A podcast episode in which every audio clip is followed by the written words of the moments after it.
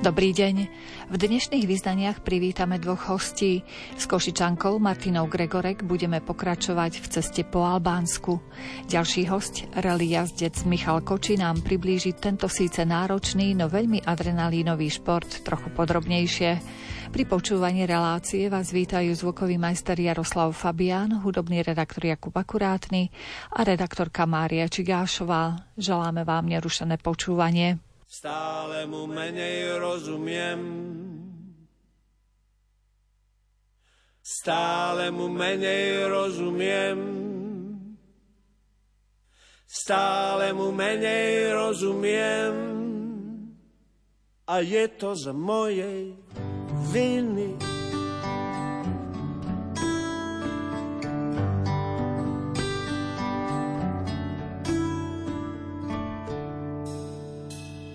Je iný, Bože iný, celkom je iný ako ten, čo naučil ma láskať zem a každý gram jej hliny.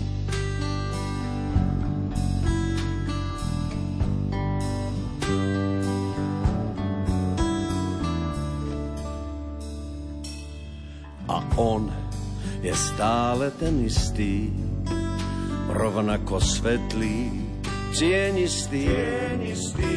A jeho prúd i jeho kal nemenia svoje znaky. Ja som to bol, kto nepoznal, netušil, že je taký ja som to bol, kto nepoznal, kto netušil, že je, že je taký.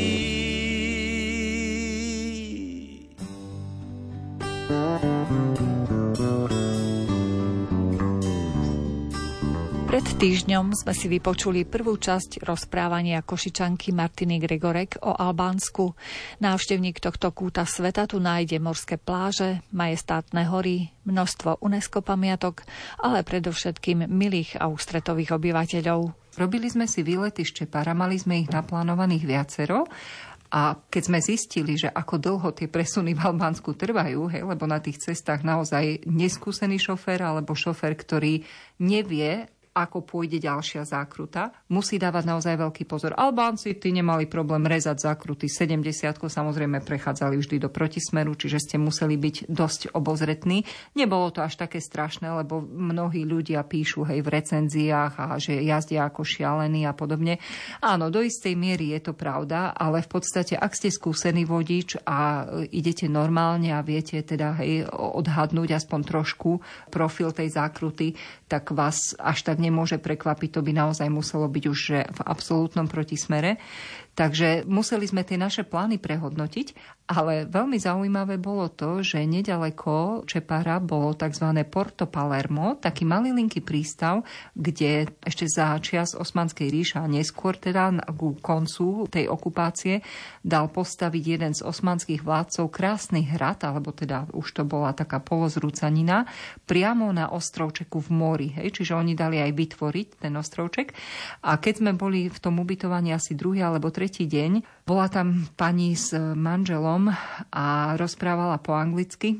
Ona nevedela, že, že rozumiem anglicky teda. A keď dohovorila, ja som mala práve kúpený melón, ktorý stal 10 centov kilogram, čiže ste mali 10 kilový melón za euro ani nebudem hovoriť, aký bol fantastický a máme melón samozrejme veľmi radi, predpokladám, že mnohí aj naši poslucháči, je to ich favorit. A ja som si tú svoju polovicu poctivú, možno 5 kilovú doniesla a teraz som si to začala krájať na tej teraske, ona stále rozprávala, telefonovala.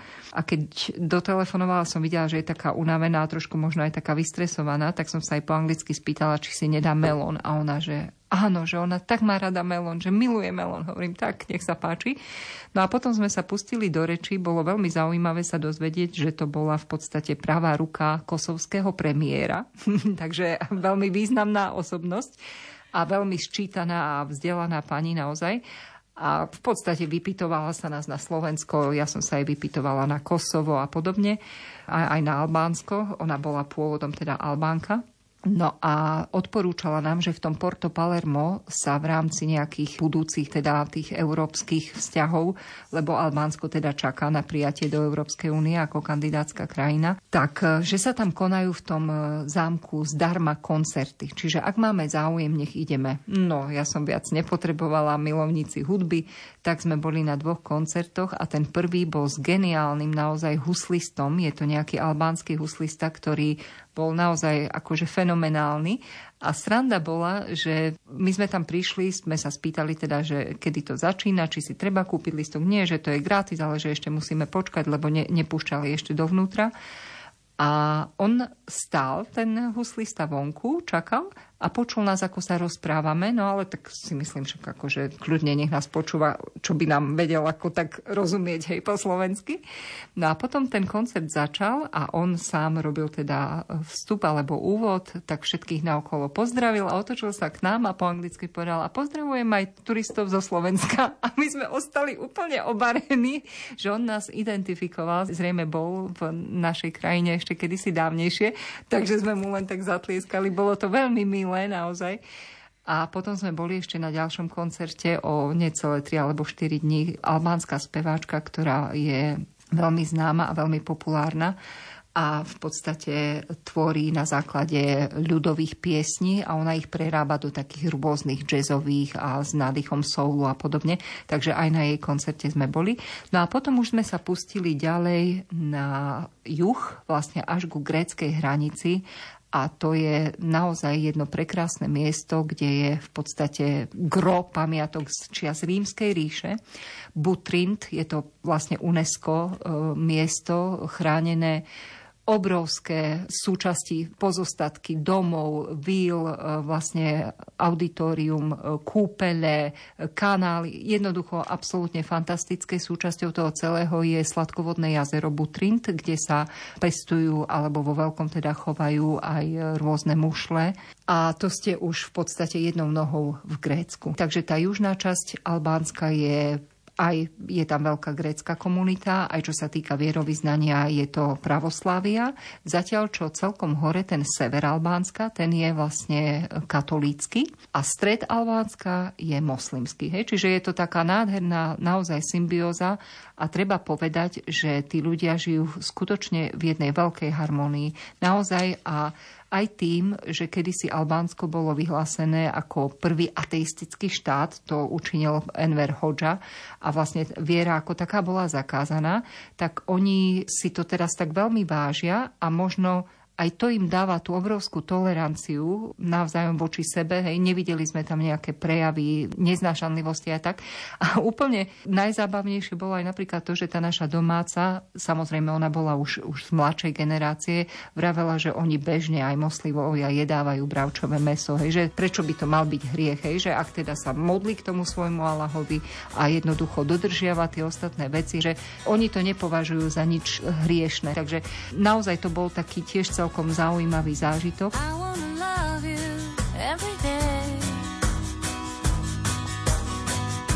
Seems to me you don't feel that way. I wanna kiss you, oh, just to be sure that your love is real. It's some kind of dream anymore. When the stars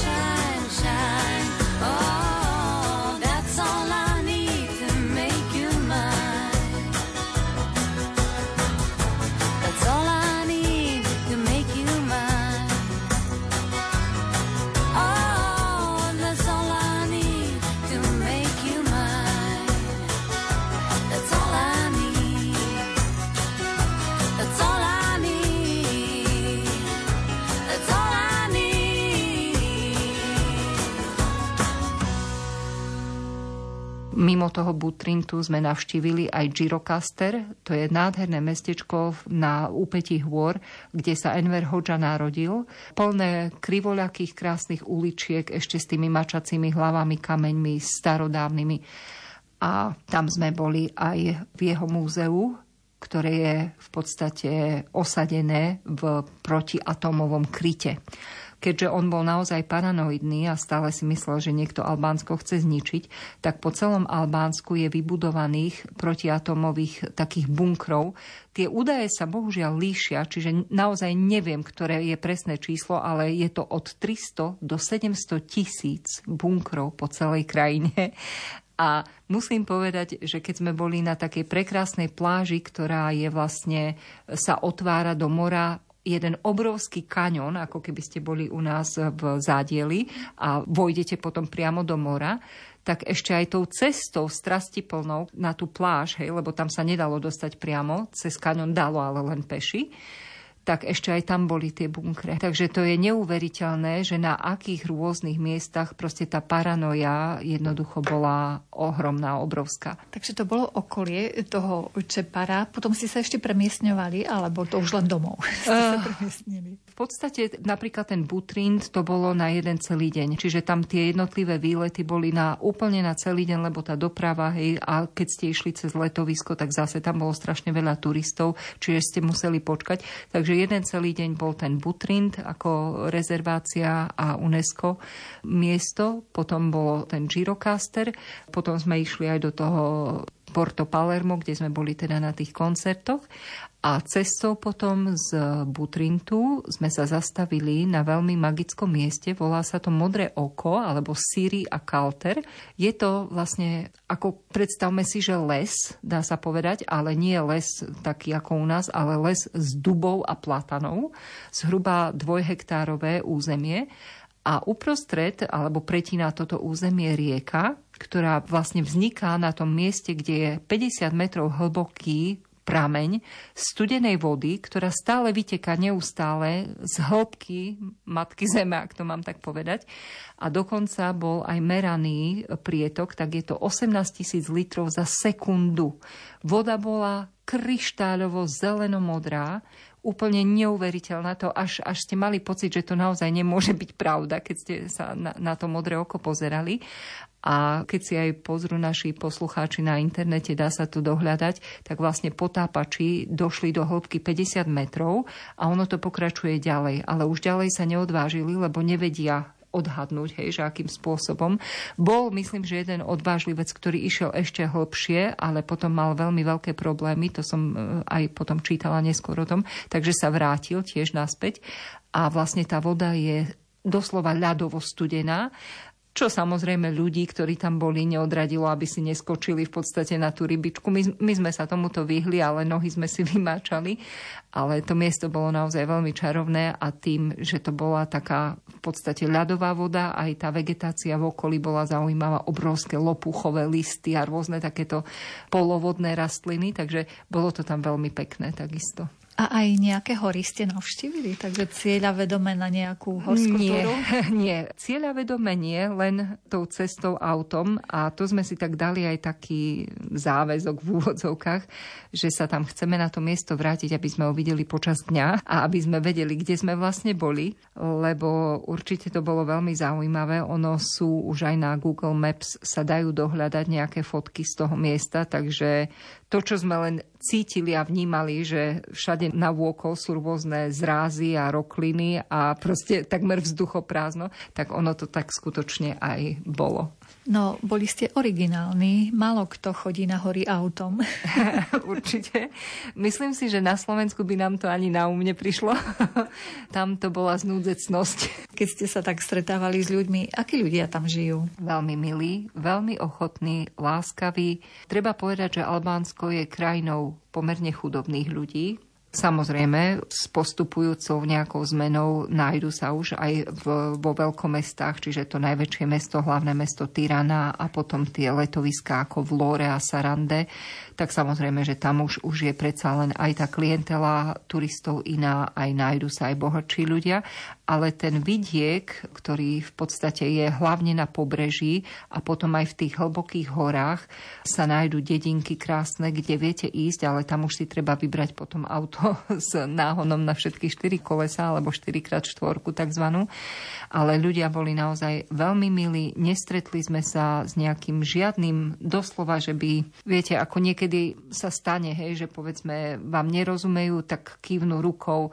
Čo sa nedalo povedať po anglicky alebo nejakým iným jazykom, tak vám ochotne poradili rukami, nohami, boli veľmi milí a dokonca tá naša domáca nás vzala do takej rodiny, do toho starého Čepara, kde ten pán v jednom z tých domčekov, on tam choval aj rôzne zvery a nižšie potom, lebo do toho starého Čepara ste išli po ceste takmer 40 minút, lebo to tiež bolo v podstate také stúpanie, tak tam z tých zvierat a teda z toho, čo dopestoval a choval, tak mal úplne obyčajnú takú kvázi, my by sme to nazvali, že krčma, on to nazýval reštaurácia, vonku zo pár stolov, tam boli turisti z Británie, z Nemecka, odkiaľ ste len si spomenuli. Proste taká tá domáca strava doniesol nám tanier plný rôznych dobrôd, čiže boli ľudia naozaj veľmi milí a veľmi láskaví. Musím povedať, že bolo to fantastické a najviac sme sa potom ešte zabávali na tom, ako oni šoférujú. Ani nie, že šoférujú, ale ako s voľnosťou jednoducho boli ste v tom Čepare, kráčala som po asfaltke, išla som kúpiť nejaké drobnosti do obchodíku. Úzučka cesta, na jednej strane parkovalo auto, na druhej strane, čiže medzi nimi dokázalo prejsť len jedno auto.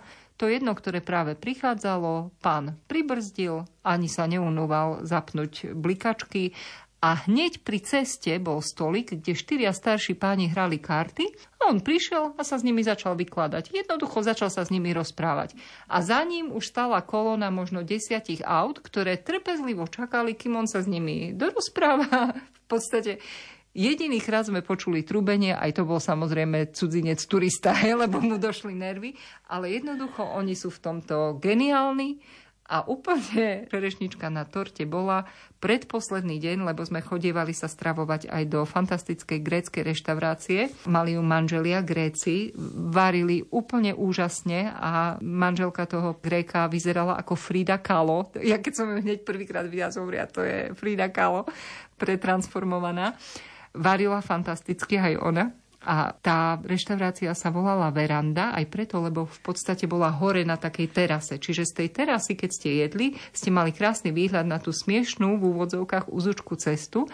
No a predposledný deň sme tam večerali a si predstavte, že medzi tie zaparkované auta odrazu pozeráme a išiel kamion, ktorý takisto zablúdil. A my sme teraz tej terasy pozerali a tak sme si v duchu hovorili, prejde? Neprejde medzi tými autami?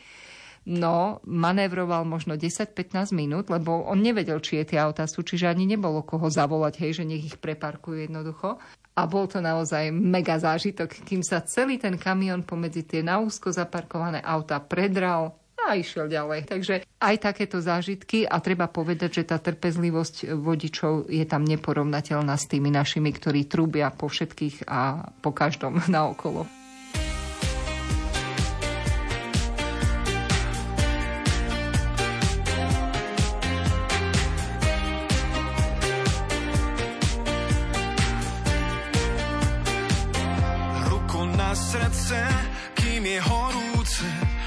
Ťa niekto chce aj na budúce. Z pochybností prach zotri na perách, prezradím ti rád, že si jediná. Mnou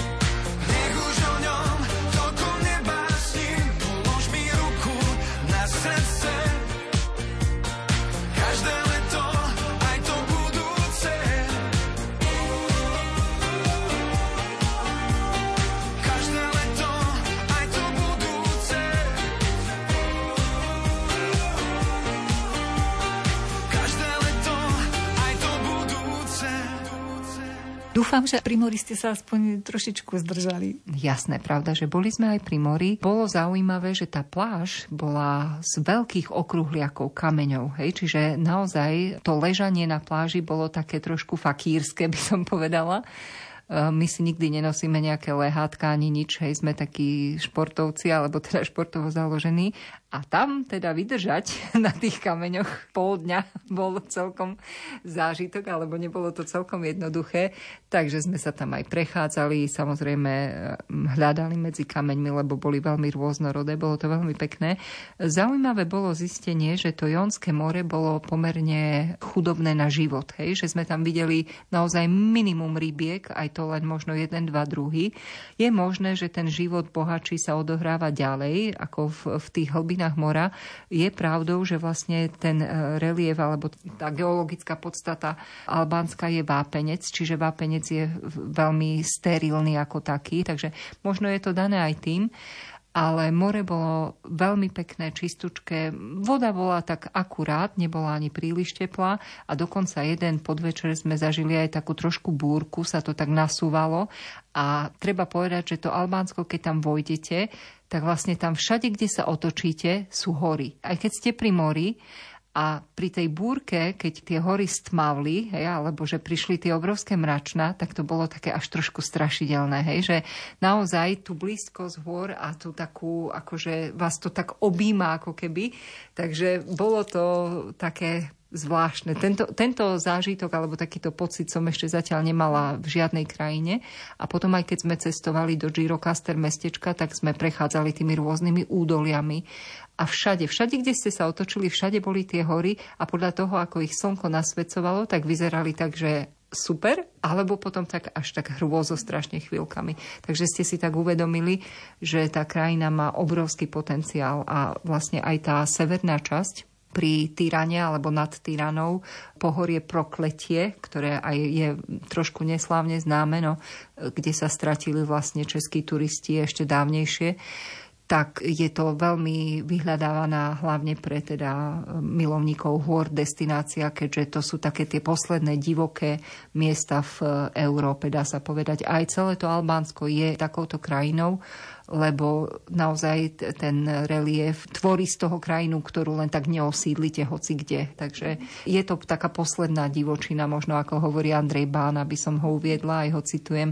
že posledná divočina v strede Európy, alebo teda v srdci Európy. Či tá divočina nekončí práve vysielaním vášho rozprávania, keďže je také zaujímavé, všetci sa tam vyberú. No, e, myslím si, že ani nie, lebo určite chodia mnohí poslucháči, aj možno naši, aj možno iných inšpirujeme, že pôjdu do tých e, letovísk. Hej, tie sú, predpokladám, také asi aj dosť obľúbené, ale predsa len na to cestovanie mimo letovísk a na spoznávanie krajiny treba mať asi aj e, možno, neviem, či to nazvať odvahou, ale treba to vydržať, tak by som to nazvala a niekedy tie cesty boli naozaj úmorné. Hej. Už len keď sme sa vracali naspäť a sme stúpali od mora hore, vlastne to bola taká serpentína, že ja som mala pocit, že chvíľkami už to auto naozaj nemôže tú zakrutu zvládnuť a stále ju zvládlo. A keď sme vyšli až úplne hore, tak tam bola taká vybudovaná obrovská taká platňa alebo platforma, odkiaľ sme sa mohli pozerať na to more, od ktorého sme teda vystúpali. Bolo tam plno ďalších turistov, všetci sa fotili samozrejme aj individuálni turisti, aj autobus, rôzne teda spôsoby prepravy, ale naozaj chvíľami tie zákruty boli až dýchberúce, tak by som to povedala. Pokiaľ ide o tie samotné služby pri mori, dá sa to porovnať tak so štandardom mm-hmm. európskym? Záleží od toho, čo budeme porovnávať. Určite hotelové rezorty, tak ako v Európe, bez problémov. Čo sa týka ubytovania na súkromí, tak ako sme boli my, neviem povedať o iných. To naše bolo absolútne fantastické. Naozaj čistučké, Nebol to úplne, že nový domček, e, ale jednoducho aj ten nábytok a proste postele, matrac kvalitný, hej, čiže žiadne také, že prídete a spíte na nejakej 30-ročnej posteli, to v žiadnom prípade. Čiže naše ubytovanie spolahlivo 10 najvyšší možný počet bodov, keď hodnotíte. A myslím si, že aj z tej ponuky, ktorú som videla, keď som si e, ubytovanie, teda keď som pre nás hľadala, tak e, väčšina tých aj rôznych penziónov, ktoré tam sú, alebo rôznych takých menších ubytovacích jednotiek, tie hodnotenia boli naozaj vždy veľmi, veľmi dobré. Hej? A v reštauráciách a v obchode tovar ako u nás, plus ich samozrejme dobroty rôzne, rôzne typy syrov, ktoré vyrábajú. Všade ste videli sa pásť kozy, kráv kravy. Kravy sme bežne krmili, to sú také divoko žijúce kravičky, takže keď sme dojedli melón, tak to by ste žasli, ako tá kráva si vedela ešte vychutnať tie zvyšky, proste sa čmochtala jazykom, to tam všetko vyberala a zubami ohryzala. Takže to bol taký veľký zážitok, tie krávy boli naozaj podarené a veľmi krásne bolo to, že v tej dedinke Čepáro boli aj ešte chovatelia koní, si predstavte. Tie kone sa na divoko pásli priamo na pláži sa tam špacírovali, áno, ale vôbec ani, ani sa nebáli, nechceli sa nechať pohľadkať. Keď ste k ním prišli bližšie, tak sa trošku oťahovali, ale neboli také, že by boli nejako, hej, že splašené a podobne. Proste oni si tam užívali svoj krásny život. Na, naozaj nádherné koníky, hej, stádo možno 5-6 koníkov, žriebetko tam bolo takisto. Takže bolo to také, taký návrat k tomu, ako to možno kedysi aj u nás vyzeralo a podobne. Dnešný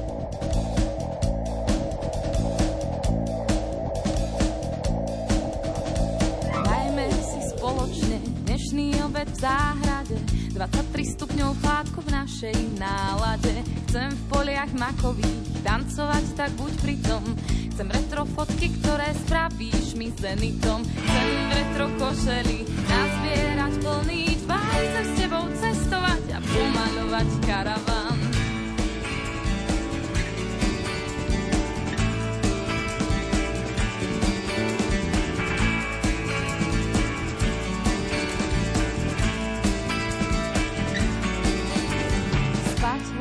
pod nebom svietiť len ohníkom, nebáť sa usmievať a nevysieť na nikom, na úsmev na perách. Netreba mi víno, stačí mi iba rúž, po farbe rubínov v západe slnka sa prežiari opona. Tancujme v muzike Erika Kleptona.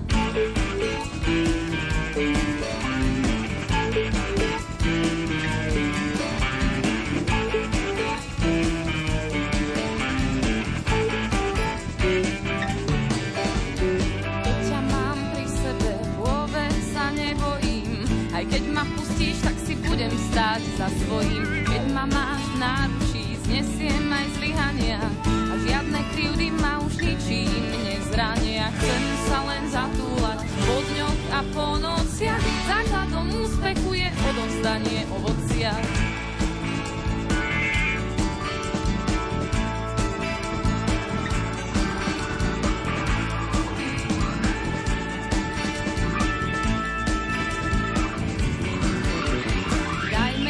Spoločne horské dráhy do plánov.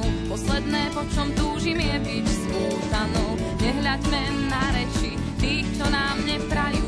Posledné, po čom túžim, je soľ do čaju. Upleť mi čelenku, tú, čo mi pristáne. Niekedy baví ma sedieť aj na hrane.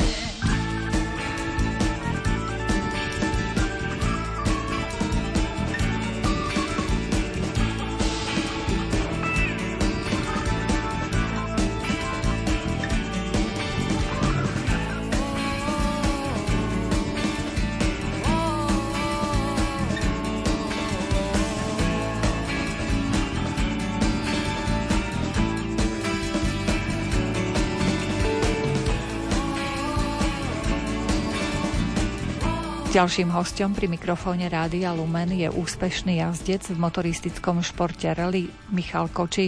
Hoci súčasníci skôr registrujú svetové úspechy jeho syna Martina, aj pán Michal má za sebou veľmi bohatú kariéru, ovenčenú viacerými oceneniami. Rally znamená, to sú športové automobily, ktoré jazdia na bežných komunikáciách alebo na šotolinových komunikáciách, teda šotolinových cestách, mimo teda asfaltové cesty, alebo jazdí sa aj na snehu, to sa jazdí vo Švedsku v zime, väčšinou aj v iných krajinách, ale majstrovstvá sveta, ktoré sme jazdili v určité roky, tak sa jazdia vo Švedsku. A ešte čo sa týka rally športu, vlastne jazdí sa na športových motorových vozidlách, Auta sú buď štvorkolesový pohon, alebo tým sa hovorí 4x4, alebo dvojkolesové vozidla.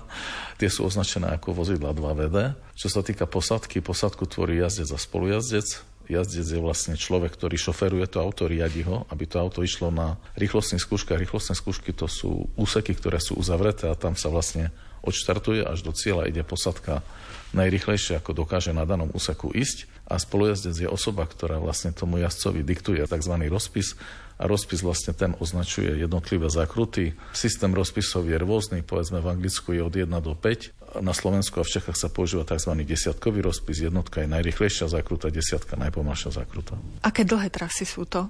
Rýchlostné skúšky sú rôzne, povedzme, sú také rýchlostné skúšky, ktoré sa jazdia v okolí mesta, respektíve na nejakých štadiónoch. To sú tzv také prologové rýchlostné skúšky, kde vlastne jazdia dve vozidla súčasne. Trať je rovnako dlhá, ale sú to skôr výnimočné rýchlostné skúšky. Tie môžu mať, povedzme, ja neviem, od 2 do 5 kilometrov. Povedzme, ten okruh sa ide dvakrát, trikrát sa zopakuje.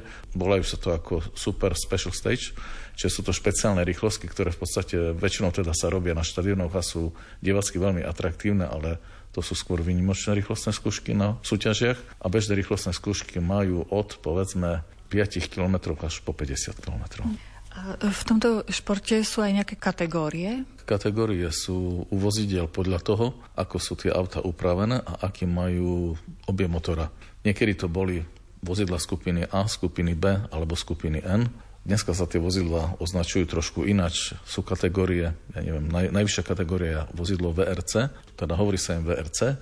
Potom je kategória alebo trieda Rally 2, to sú bývalé vozidla kategórie R5, sú to štvorkolky, majú objem motora 1600 s turbom.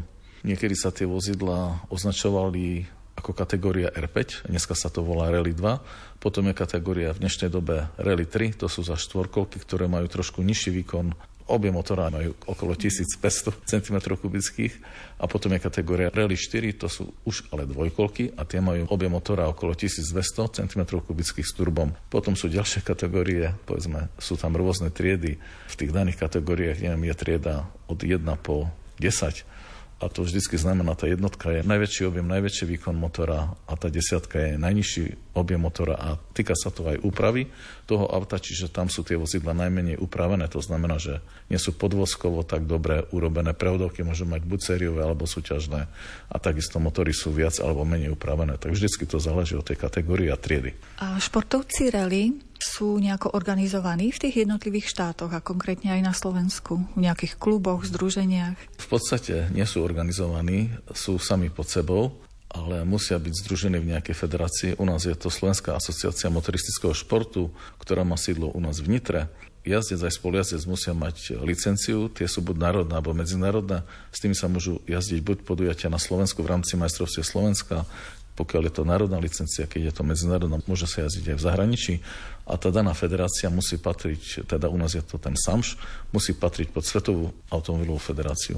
Tá sa nazýva FIA. A tú licenciu ako získajú tí športovci? Niekedy to bolo ďaleko komplikovanejšie. My keď sme s bratom začínali pred zhruba 40 rokmi, tak ste museli jazdiť. Najskôr na úvod sa jazdili tzv. bráno orientačné automobilové podujatia, kde v podstate boli tam, to sa proste riešilo kadejak aj matematicky, aj ináč. Bola tam aj strelba z pušky. To boli skôr také orientačné súťaže a v podstate tam nebolo na rýchlosť, tam sa nič nejazdilo, jazdilo sa pomedzi nejaké kolky a kuželky. Proste na určitý čas bolo to na parkoviskách, to nemalo nič spoločné z rally, ale proste človek musel prejsť tie bráno orientačné súťaže, minimálne tri podujatia musel absolvovať a potom človek mohol si požiadať, teda mohla posádka požiadať o licenciu, tzv. to boli krajské podujatia, to bola licencia trojka, potom dvojka boli Slovenská národná licencia v rámci majstrovstiev Slovenska a prvá licencia, respektíve prvá trieda, to boli Československá majstrovstva v rally a tie sa jazdili spoločne v Čechách aj na Slovensku. Dnes je to úplne inak. Dneska v podstate, kto má na to, aby mohol jazdiť, tak nemusí nič absolvovať. Rovno sa prihlasí na rally podujatia, akurát na úvod by mal absolvovať tzv. rally školu, to sú, ja neviem, možno dve, tri podujatia s nejakým slabším vozidlom a keď ich absolvuje, rozhodne komisia, že môže dostať národnú alebo medzinárodnú licenciu, takže ten systém je dneska, ja si myslím, že ďaleko jednoduchšie, ako bol takedy. Všetky tie náklady spojené s tréningom aj s účasťou na súťaži si zabezpečujú tí účastníci, teda ten jazdec, spolujazdec? Väčšinou ešte teda je v reli tzv. súťažiaci. Súťažiaci môže byť aj daný jazdec, teda môže to byť na jeho meno vystavená licencia, alebo to môže byť nejaký automotoklub, ktorý teda nie je automotoklub, ale v podstate tie týmy si sami povedia, že ja neviem, jazdím za svoju spoločnosť, tak si ju nazvem menom svojej spoločnosti ale musí byť tam, určite musí byť licencia súťažiaceho, lebo súťažiaci teda zodpoveda za určité športové výkony tej posádky a takisto, ak nieko, došlo k nejakým problémom, tak súťažiaci musí byť proste zodpovedný a vystupovať za tú posádku. Čo sa týka finančnej podpory týmov, tak väčšinou si to posádky zháňajú úplne sami, respektíve môžu byť reklamní partnery. V dnešnej dobe je tá situácia dosť komplikovaná, tak e, dá sa povedať, že viac menej na Slovensku jazdia posádky, ktoré si to sami financujú, respektíve s minimálnou podporou reklamných partnerov. Že si musia zdroje nejakým spôsobom zaistiť vlastne pre ten šport. Tak áno, musia si ich zaistiť, pretože systém financovania v našej republike žiaľ Bohu neexistuje. Je akože určený nejaký systém pod Slovenskou asociáciou motoristického športu, ale je to v podstate na reprezentačné účely, akurát, že tie prémie sú tak nízke, že tvoria veľmi nízke percento z daného rozpočtu.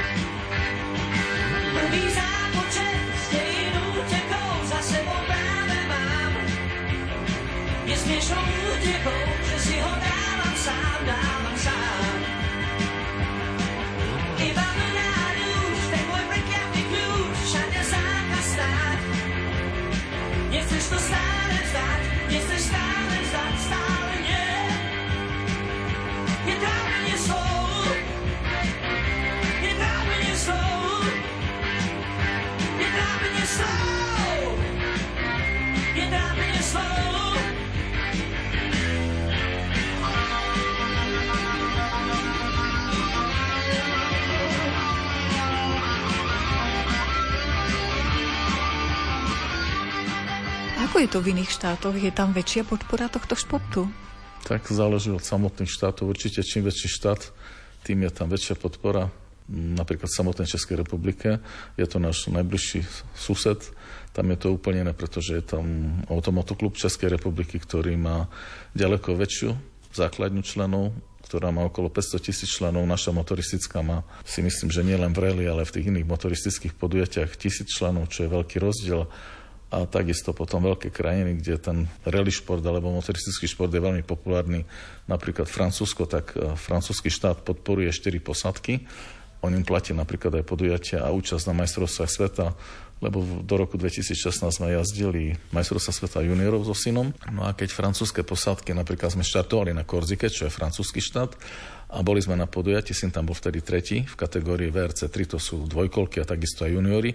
Prví dvaja pretekári boli z francúzskej federácie, auta mali v národnej farbe Francúzska a tí boli úplne šokovaní a nechceli veriť, že Martin štartuje za súkromný tým a podujatie sme si platili buď z vlastných prostriedkov, alebo čiastočne aj od z peňazí teda našich reklamných partnerov, ale oni boli úplne úžasnutí, že sme dokázali dosiahnuť také výsledky v rámci majstrovstiev sveta v podstate za vlastné finančné prostriedky. Celá tá súťaž je organizovaná podobne ako v iných športoch, že treba sú majstrovstva Európy, majstrovstva sveta a podobne? Áno, tak toto je veľmi podobne. Ten systém je vlastne tak, že kto chce začať zavodiť, tak vlastne začne zavodiť na území svojho štátu. Môže zavodiť aj v susedných štátoch, pretože v podstate je tam trošku taký paradox, je tam taká zvláštnosť, že ja ako slovenský občan, keď si požiadam českú licenciu, tak v podstate som určený na daných podujatiach, som v podstate mám českú štátnu príslušnosť, takže to je také trošku špecifikum a začína sa áno tými národnými šampionátmi. Vyššia kategória sú tzv. zónové preteky, napríklad zóna Strednej Európy, kde patrí pár okolitých štátov, ja neviem, zóna Strednej Európy, tam patria české podujatia, polské, maďarské, slovenské, slovinské a neviem, možno aj chorvátske, keď teda presne hovorím. Potom sú podujatia majstrovstiev Európy a podujatia majstrovstiev sveta. Tie sú najvyššie, tak ako všade inde. Olympiáda bola iba raz v živote, motoristická, potom prišlo covidové obdobie, my sme sa chceli prihlásiť aj na druhú olimpiádu motoristických športov. Je to veľmi špecifické, veľmi lakalo nás to, ale to druhé podujatie bolo kvôli teda akási olimpiáda motoristov bola zrušená, takže zatiaľ toho sme sa nezúčastnili. Ostatných majstrovstiev Slovenska, Európy a majstrovstiev sveta sme sa už zúčastnili. A ako vy ste sa dostali, pán Kočík, k tomu športu? Tak športu sme sa dostali s bratom tak, že od detstva čítali sme si o Formule 1. Vtedy ho rally veľmi na Slovensku nebolo ako si počuť, ale odkedy začali písať v našich časopisoch aj o, o rally, tak nám sa to rally s bratom a keďže sme boli dvaja, tak sme chceli byť dvaja súťažiť. A v podstate od detstva, keď si pamätám, možno od 8 rokov sme si už plánovali, že budeme jazdiť rally. A ako sa vám darilo v tých prvých rokoch a potom neskôr viem, že už aj na stupniach výťazov ste boli? Tak darilo sa nám asi tak, že sme si, čo je úplný paradox na dnešnú dobu, Dneska by to asi už nebolo tak možné, jak sme to my realizovali. My sme v podstate s bratom robili od mladých čas, od 14 rokov sme brigadovali a zarobili sme si sami na svoje prvé auto, na prvý automobil, ktorým bola sériová Škoda 120 LS. Kúpili sme ju trošku staršiu, ale nemala veľa, asi 3 roky od nejakého pána doktora, ktorý išiel, myslím si, že do, neviem, Libanonu, alebo kde si ho vyslala naša republika a v podstate sme si fakt sami s bratom zarobili. Potom sme robili aj na vysokej škole, sme brigadovali takisto na gymnáziu, stále sme brigadovali, aby sme mali na ten náš vysnívaný motorizmus. Musím však povedať, že pomohlo nám veľa kamarátov.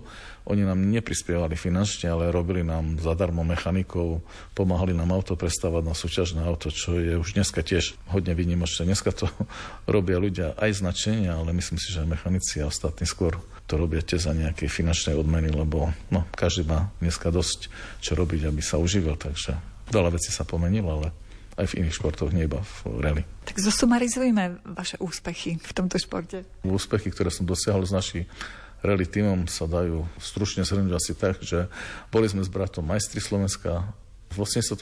sme boli majstri Slovenska v triede Aškoda 120 LS, potom som bol absolútnym majstrom Slovenska s Joškom Berešom, starším v roku 94 a 95. V roku 98 som bol majster Slovenska s talianským jazdcom Enrikom Bertonem. Čo sa týka majstrovstiev Európy v 96. sme obsadili 8. miesto v rámci majstrovstiev Európy a sme doteraz jediným tímom, ktorý vlastne dosiahol v ucelenom seriáli majstrovstiev Európy miesto do 10. miesta absolútne.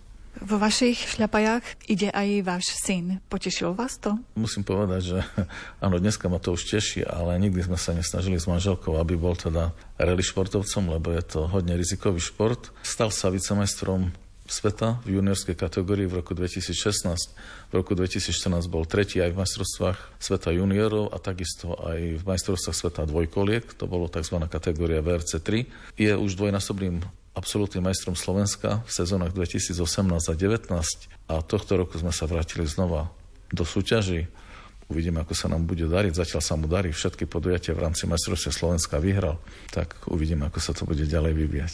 Vy ho sprevádzate na všetkých týchto súťažiach? Musím povedať, že áno, že venujem sa mu a dodnes teda. A vďaka tomu máme aj lepší vzťah a na všetkých podujatiach, čo sa týka tohto roku, tak na všetkých sa zúčastňujem. Pravili ste, že môže nejaké nebezpečenstva prinášať tento šport. V čom to spočíva? Alebo čo môže spôsobiť nejakú nepríjemnosť? No o tom sa nedobre hovorí a neveľmi rád o tom rozprávam, ale áno, tak uh, rally šport je v tom rizikový, že s autom sa ide veľmi rýchlo po úzkých, aj širších, ale veľakrát aj po úzkých cestách, aj v lesných úsekoch a to je proste hrozné riziko, že vlastne stromy sú blízko cesty a no, tie auta dosahujú maximálnu rýchlosť až do 200 km za hodinu, čo je teda, keď si človek to porovná s okruhmi, kde sú rôzne bezpečnostné zóny z vodidla, pieskové, unikové zóny, tak tu je to proste neporovnateľne ťažšie. Turning and turning the world goes on We can't change it, my friend Let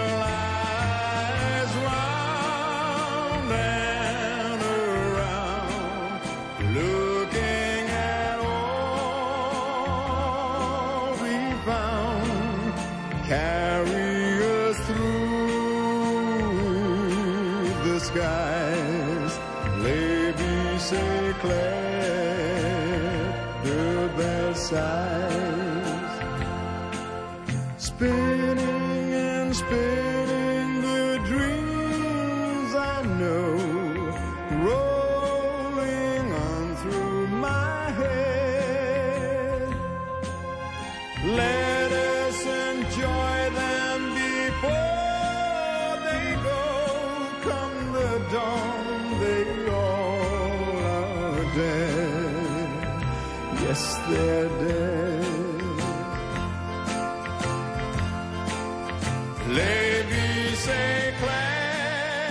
A kde môžete trénovať? V dnešnej dobe sa už nedá nikde trénovať, žiaľ je to tak. Predčasom ešte sa dali prenajať určité cestné úseky, alebo čo ja viem, povedzme v lese sa dalo tak kde dohodnúť, ale takisto to muselo byť oficiálne dohodnuté. Dnes už veľmi nechce s tým nikto súhlasiť, takže dneska sa už vlastne trénovať sa nedá, ale dá sa auto otestovať pri niektorých rally podujatiach, keď organizátor zorganizuje tzv. shakedown, je to nejaká určitá trať, ja neviem, od 3 do 5 kilometrov, kde vlastne pred súťažou 2-3 dní sa dá vyskúšať auto, ale to je jediný spôsob, kde sa dá testovať. Ináč je to možné, ale to by si musel človek prenajať, ja neviem, okruh na Slovakia Ringu a tak by sa to dalo otestovať. Čo však nezodpoveda veľmi podmienkam rally, ale ako auto samotné dalo by sa aj tam otestovať.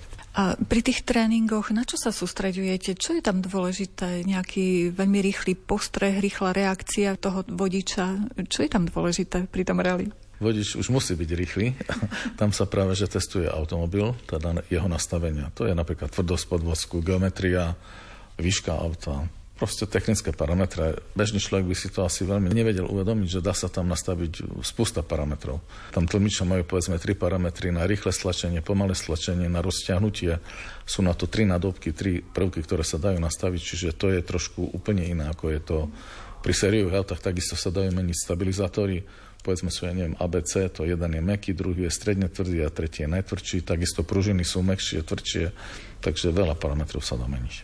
Čiže vy spolupracujete s týmom ďalších priateľov alebo odborníkov, ktorí vám aj to auto vlastne udržujú v kondícii? Tak sú dva spôsoby. Buď má človek vlastné auto, my sme niekedy mali vlastné auta, ale teraz skôr sa sústredíme, respektíve si auta prenajmeme a tam áno, iste sú, buď sú tam technici, ktorí tomu rozumejú a u nás už napríklad syn je taký skúsený, že on už nepotrebuje technika, on si už sám vie to auto nastaviť, on si ho nastaví a podľa jeho zadaní mu to mechanici daného týmu, od ktorého je to auto prenajaté, mu nastavia to auto. A chystáte sa so synom na nejaké najbližšie podujatie? Teraz sme boli v Rally Vranov, teda bolo podujatie Rally Vranov a najbližšie podujatie bude 16. 17. septembra v Dobšinej. Môžeme tam pozvať našich poslucháčov? Je to aj pre verejnosť prístupné, či je to nebezpečné? Dá sa prísť pozrieť na podujatie, ale ľudia, ktorí sa na to prídu pozrieť a ktorí tam boli, tak už vedia, čo je to rally podujatie. A tí, ktorí by sa prišli prvýkrát pozrieť na dané podujatie, tak je veľmi dôležité dobre sa postaviť na trať a teda nepostaviť sa priamo do výjazdu zo zakruty, ale skôr buď pred zakrutu, alebo ďaleko od trate. Ideálne sa aj postaviť za strom a pozerať spoza stromu.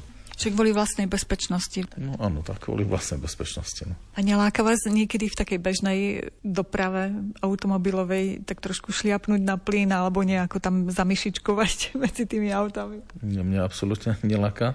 Asi musím povedať, že nie veľmi rád jazdí. Bežné premávke dnes ja čo si tak všímam vodičov, dosť je veľa agresívnych vodičov, dosť je neohľaduplných vodičov, ale na druhej strane zase sa dá povedať, že mnohí vodiči sú dneska hodne takí ohľaduplní a hlavne v mestskej premávke už si ľudia vedia proste prepustiť nejaké miesto alebo sú ku sebe viacej ohľaduplnejší, takže by som to tak shrnul, že mnohí sú lepší ako boli v minulosti, ale bohužiaľ sú jednotlivci, ktorí sú agresívny alebo respektíve taký, dá sa povedať, nezodpovedný. Také vaše vízie, pokiaľ ide o tento šport, chcete sa zúčastniť na nejakých majstrovstvách alebo niečo dosiahnuť? Dneska ťažko povedať, lebo tá finančná situácia taká, ako je.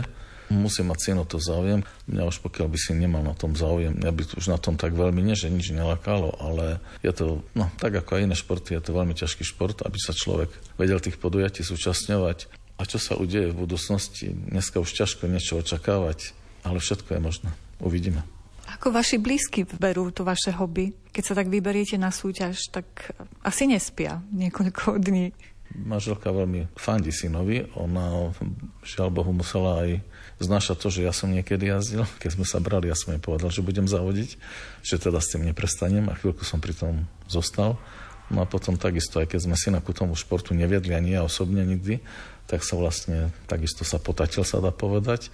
Takže dneska v podstate má trošku strahu syna. A keď nás počúvajú mladí ľudia, ktorí by sa možno aj chceli tomu športu venovať, na čo sa majú pripraviť? Ťažko povedať, na čo sa majú pripraviť. Je dobre sa ísť pozrieť najskôr na také podujatie a je dobre sa rozprávať s niekým, kto je ochotný sa o tom rozprávať, že čo všetko ten šport so sebou prináša, respektíve čomu všetkému sa treba venovať, lebo je to dosť také náročné, čo sa týka jednak aj organizácie neba, čo sa týka peňazí, ale ty musí mať jednak viaceré vozidla. Napríklad musí byť vozidlo nielen súťažné, ale vozidlo, s ktorým sa robí tzv. rozpis rýchlostných skúšok, čiže ktorým sa popisujú tie rýchlostné skúšky.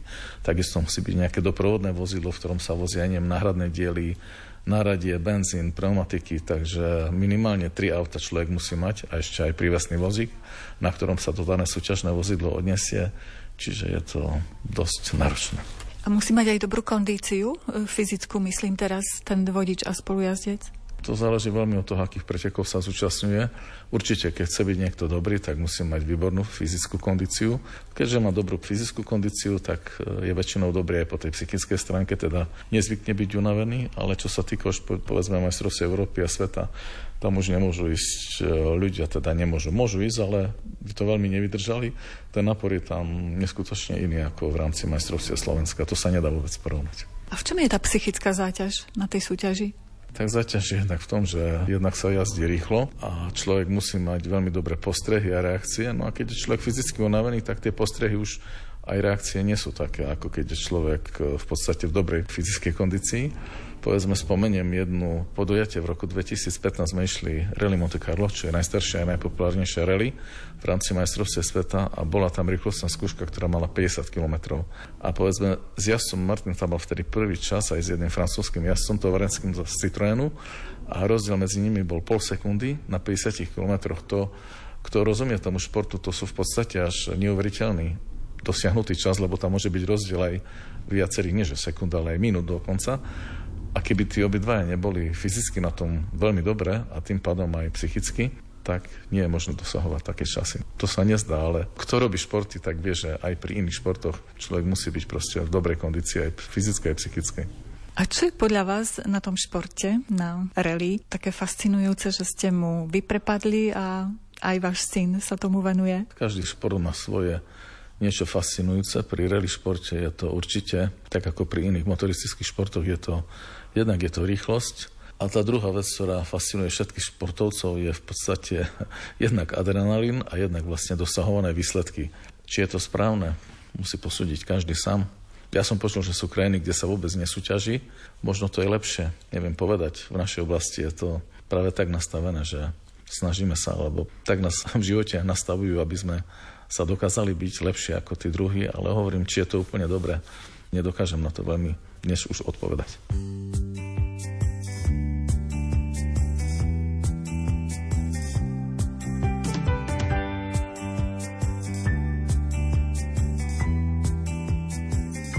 Dnes sme v relácii význania privítali prekladateľku a cestovateľku Martinu Gregorek, ktorá nám priblížila Albánsko a taktiež Košičana Michala Kočiho, ktorý nám dovolil nahliadnúť do vrcholového zápolenia rally športu.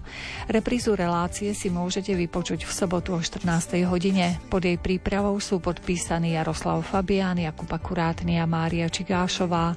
Ďakujeme vám za pozornosť a želáme vám pekný deň. Duša cíti ten zvláštny vnem a strach o tú nádheru krásnych očí, dôverných. Uh, yeah. Avšak počase príde nádej, srdce nájde si správny smer a cít, vtedy bude aj dôvod lásky ozaj